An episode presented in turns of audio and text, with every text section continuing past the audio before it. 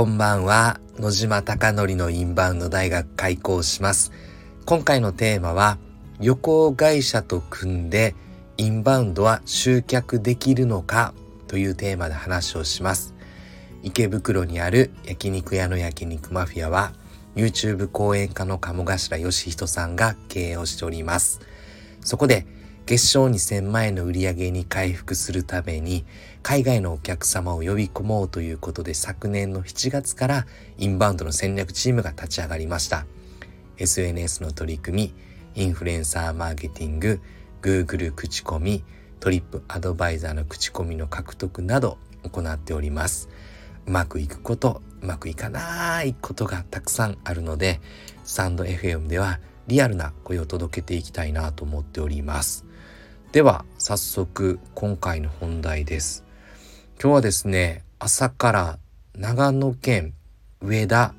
というところに行っておりまして上田市はですね、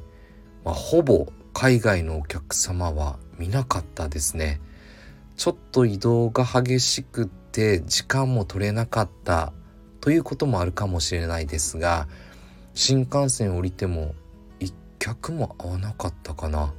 それぐらい海外のお客様に久しぶりに出会わなかったぞという街でした。でこの上田市は調べたところ今ですね中国のインバウンドを取り込もうとしていて高付加価値ツアーを組もうとしていてモニターになったそうです。でインバウンドの経済効果3.2億円以上狙うというところで中国大手の旅行代理店の上海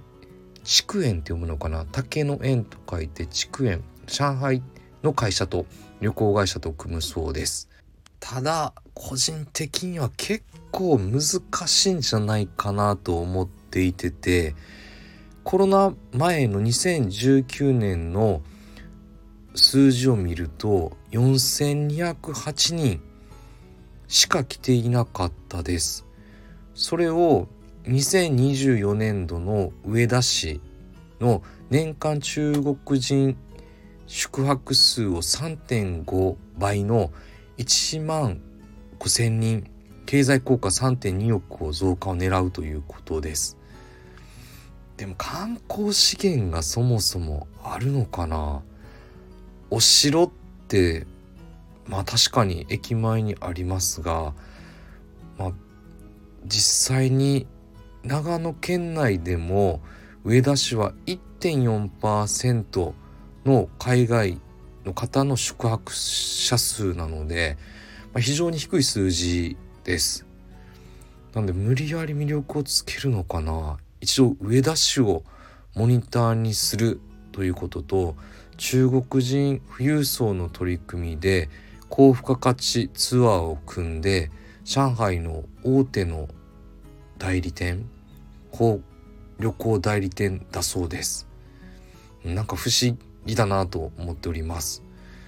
これは上田市が予算を出してコンサルティングを依頼したらあり得る話かな。逆はなんかないような気がしますが向こうからお願いしますというのは。ただ、まあ、非常に少ないという話がしたくてで実際にでは旅行代理店を使って、まあ、どれぐらい集客できるのかという話なのですが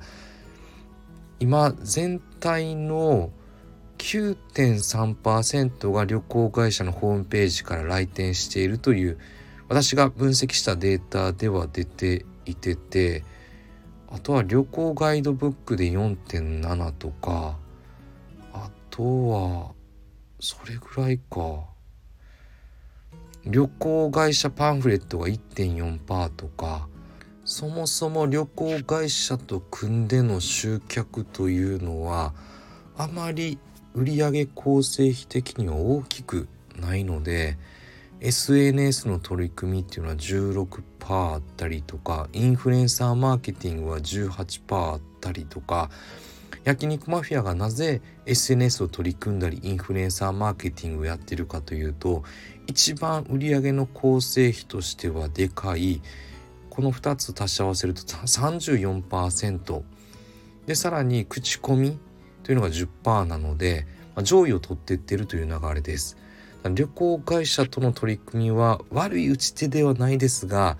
2019年のデータでは4番目なのでそこを推進していっても結局上だって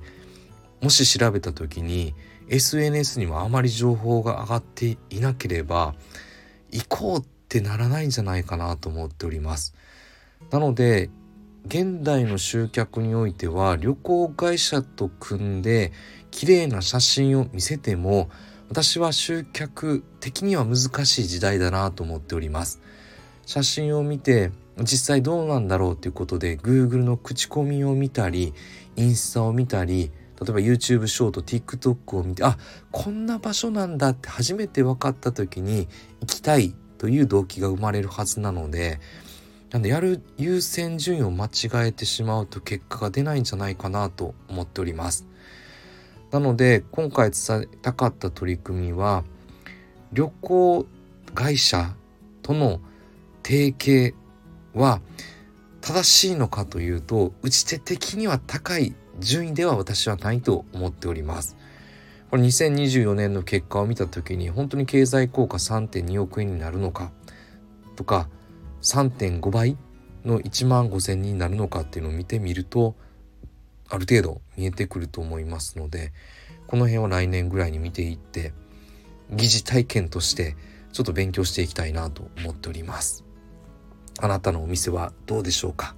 あなたのお店がたくさんのお客様で溢れることを願ってそして焼肉マフィアがより一層海外のお客様にご来店いただき本当に日本に来て焼肉マフィアに出会えてよかったっていうお店を目指してこれからも取り組んでいきたいなと思っております。あそうだ。さっきステージパフォーマーの広大さんから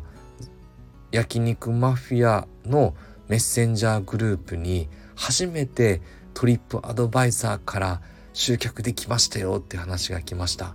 またこのトリップアドバイザーに関しても明日以降に発信していきたいなと思っております。取り組みで成果が出るというのは小さくても積み重ねると大きくなるという期待とそして小さくてもしっかり成果が芽吹いてるということを感じて嬉しい日でした。では最後までご清聴いただきまして本当にいつもありがとうございます。おやすみなさい。